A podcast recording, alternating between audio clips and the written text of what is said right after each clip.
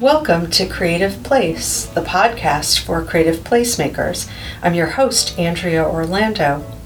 We interviewed Juanita Hardy at the 2019 Tom Tom Summit and Festival in Charlottesville, Virginia in April. She recently finished a Creative Placemaking Fellowship with the Urban Land Institute and has since been working as a consultant with the Urban Land Institute as one of her clients. The Institute is a nonprofit research and education organization, and our guest offers some research backed insights into the past, present, and future of creative placemaking.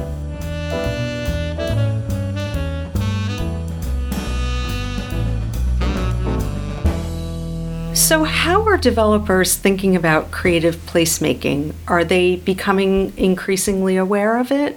Oh, absolutely.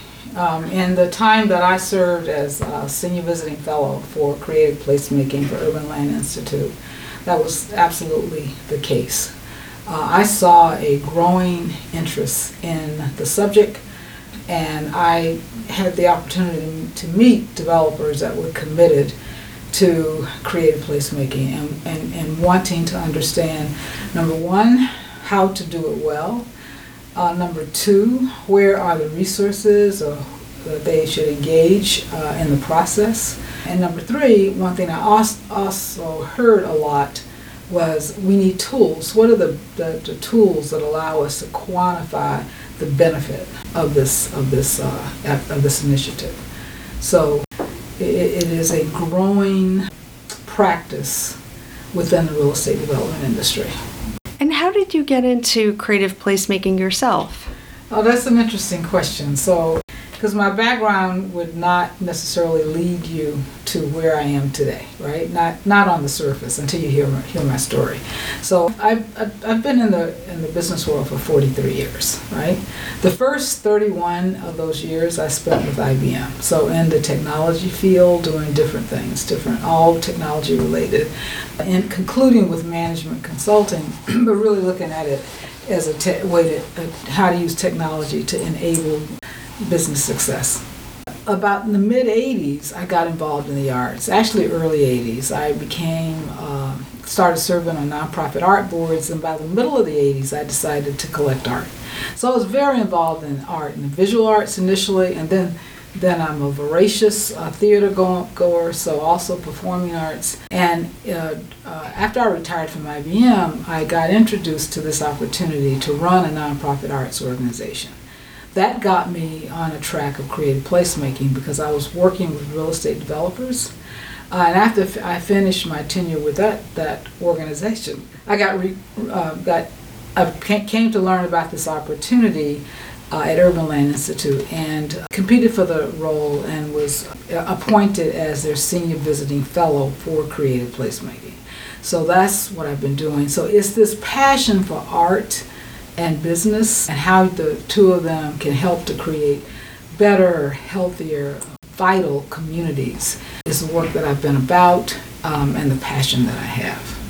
So we just finished up at a panel at the Tom Tom Summit that really examined creative placemaking done well and creative placemaking done not so well. What do you see as the best practices for developers? That's a, another good question because one of the things that I did in my role as senior visiting fellow for creative placemaking was really to look very closely at that at that question and seek answers to what are best practices. Um, our the ULI members were asking for this, um, and so during the first term of my uh, three-year assignment, um, I spent in what what uh, I call discovery. Right, did lots of interviews, did. Uh, uh, focus groups, did a lot of research, both internal and external research. Um, and out of that, uh, and a survey. I did a, a survey uh, ULI, ULI members, mainly in the real estate development, real estate uh, developers, um, planners, uh, investors uh, in the arts, but mainly real estate developers. So I did the, the survey uh, and, and putting all of that together, as well as looking at external research, led to 10 best practices that relate to the real estate development industry. That was actually published in an article in Urban Land Insti- Institute. I want to say around 2017 um, is the time frame, and those best practices continue to be relevant, continue to come up again and again uh, in, in terms of how to do creative placemaking well.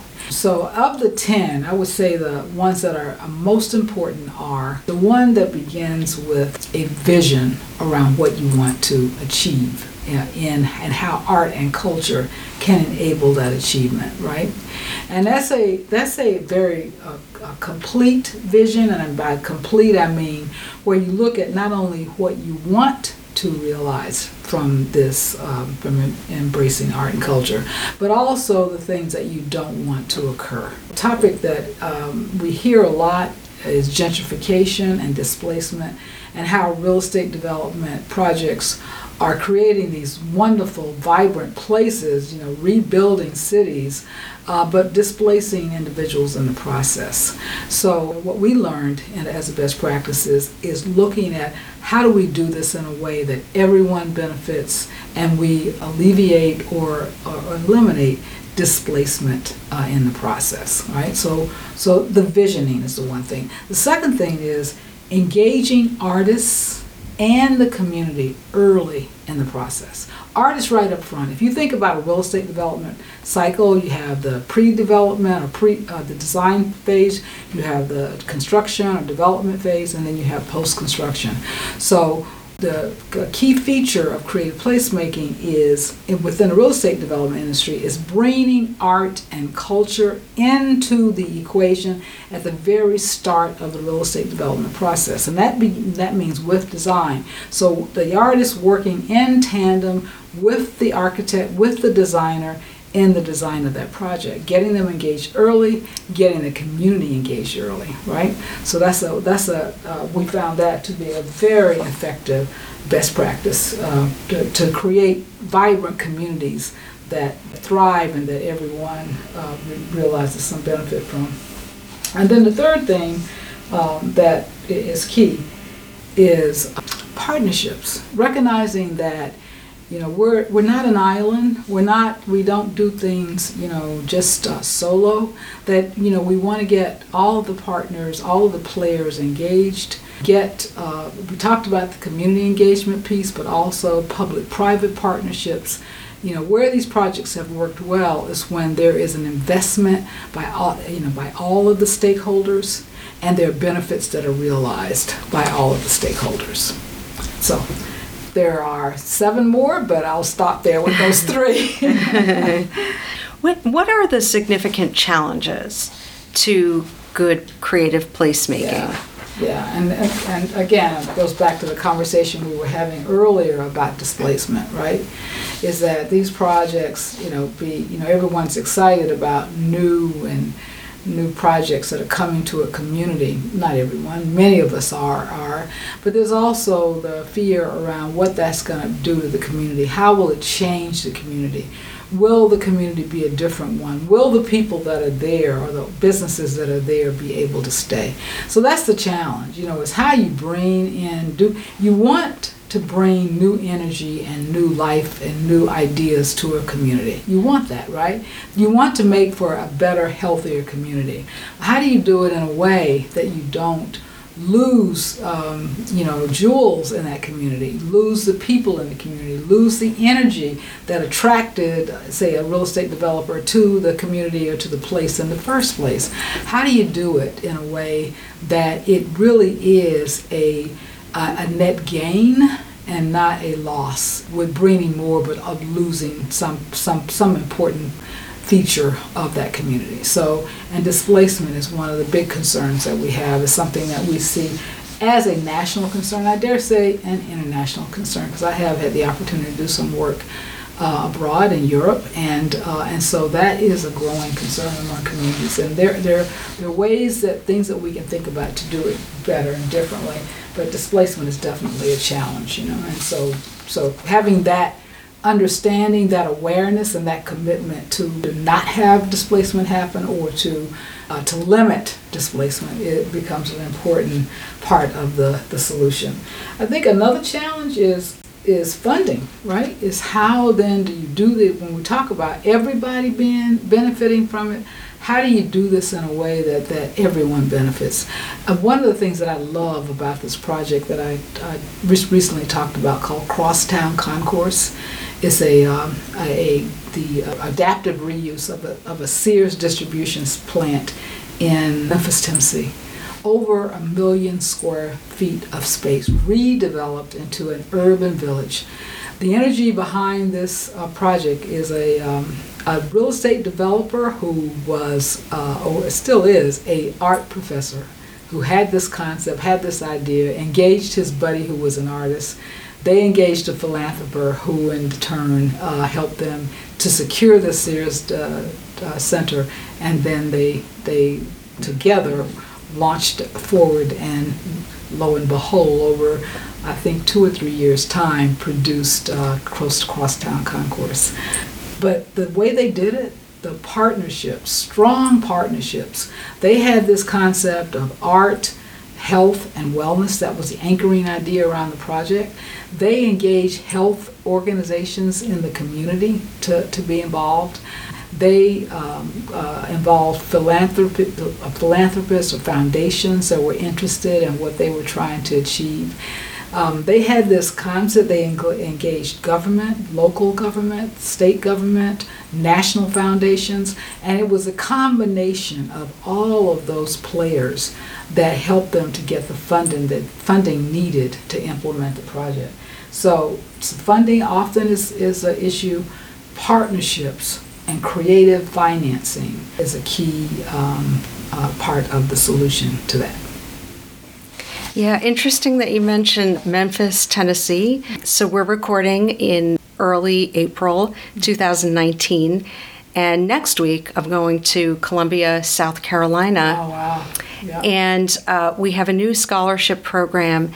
And I want to say at least three scholarship applicants were from Memphis, Tennessee. Wow. And and we're ser- and this summit is serving all of the South and Appalachia. Mm-hmm. And so to have three or four representatives come from one city, I think tells you that there's a, an energy mm-hmm. in that place. Yeah, I mean, Memphis, Tennessee is an amazing city. I can say that about many cities that I have visited. I will tell you, I mean, the the you know there are so many wonderful things that are happening across our country really you know with people that are committed to creating great communities uh, in their community in their city um, there's some wonderful projects to be talked about but memphis tennessee i tell you in addition to crosstown concourse they have they have some great barbecue. and I say that with a little bit of a sigh because I'm from North Carolina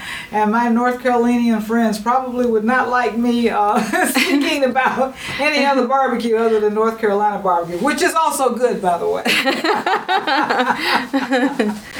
okay. Right, so that that brings me to my next question, which is Are there any differences that you notice mm-hmm. from one region of the country to another? And has any one region embraced it more than another? That, that's an interesting question. So, you know, every place is unique, right? Every city, every region, every uh, every state, and you know, if you think about the United States, all unique with qualities that are different than from any other place, right? That's what makes the United States, I think, such a special place in the world. Number one, and and just the fact that we have these 50 different cultures, so to speak, that comprise our state our United States is, is somewhat intoxicating, right? It's I mean, I get very excited when I go to a new place, and I'm very, I feel very privileged that I've had the opportunity to go to different cities and places across the United States, many places I've never been to before, and learn about what they're doing and what their interest is in creative placemaking. And, and what I found is every place is different. They're doing different things. They have different goals and objectives, but there, there, there is some connective tissue, okay? And that connective tissue really has to do with connecting people, attracting people to a place, and uplifting the region in ways that benefit all of the stakeholders, right? That is a common thread that I think runs through all of the projects and places that I've visited in terms of creative placemaking. They're all about how do we foster more community cohesion, right? How do we address some of the concerns that people have around issues of safety, issues of, of access to quality food, access to health care? Access to transportation? How do we make our place an economically attractive place to others so that we're getting some economic benefit that is making the community a better place, right? Those are threads that run through it. So I think about projects like Albuquerque, New Mexico. They're they're embarking upon, a project called the Cultural Corridor, where they are linking cities along this corridor. And the, I mean, and the culture and the history there is so different, so unique, from Santa Fe to Taos, right?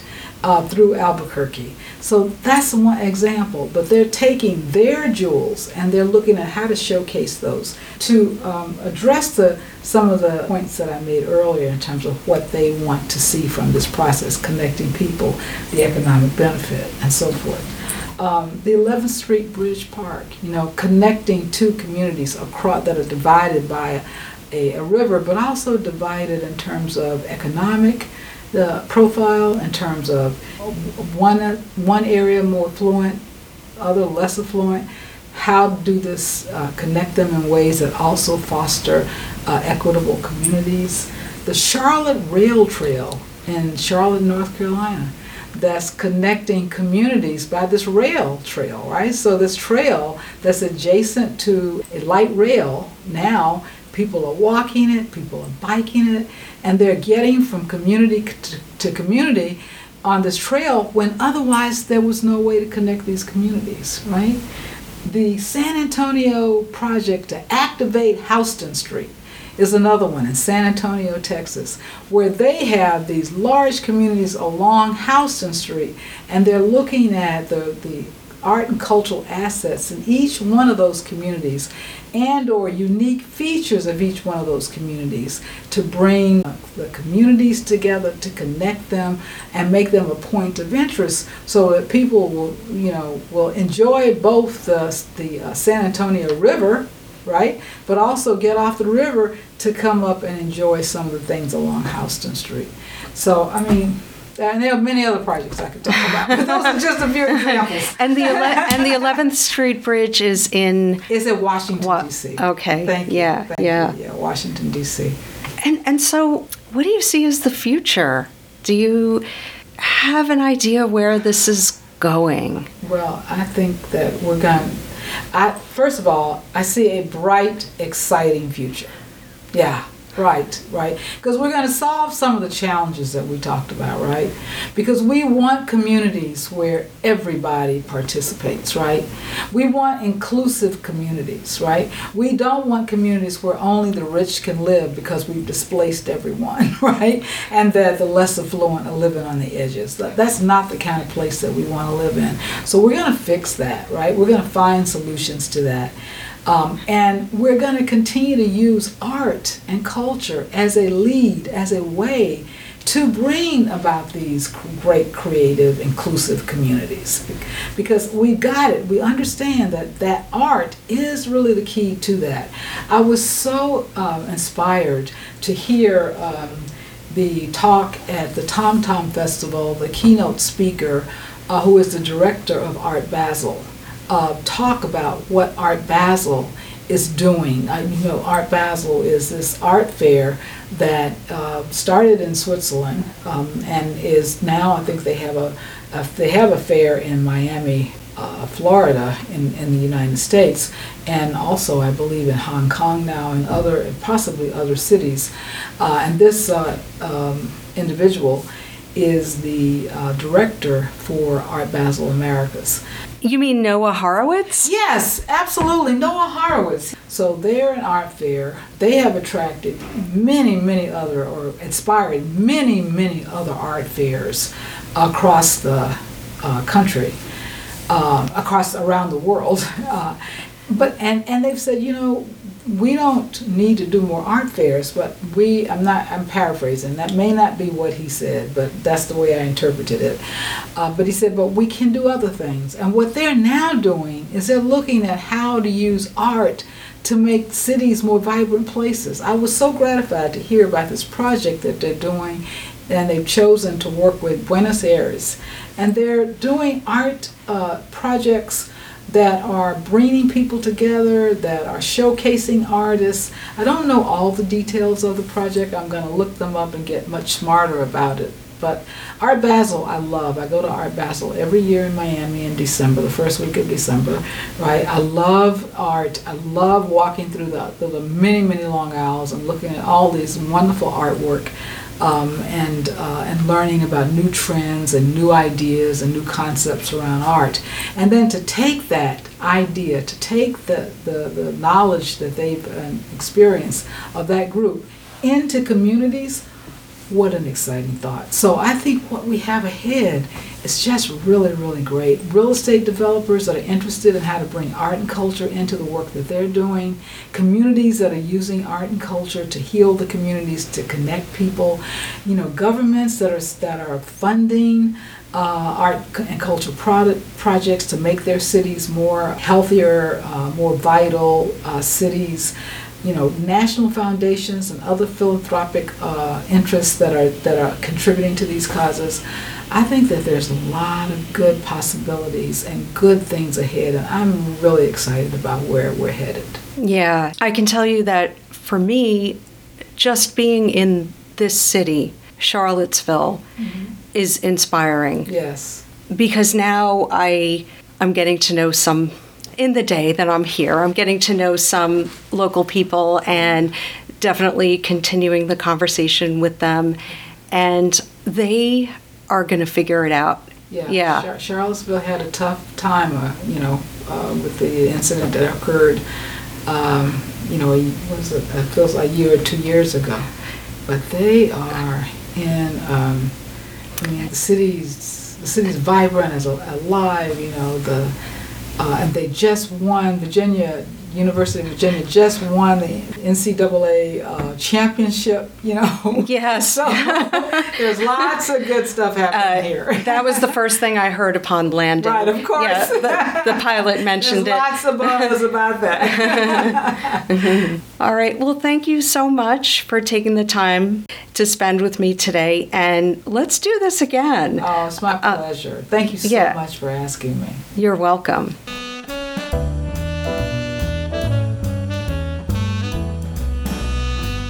You've been listening to Creative Place produced by the National Consortium for Creative Placemaking. For more information, please visit our show page at cpcommunities.org slash podcast. Follow us on social media at cpcommunities. Bye for now.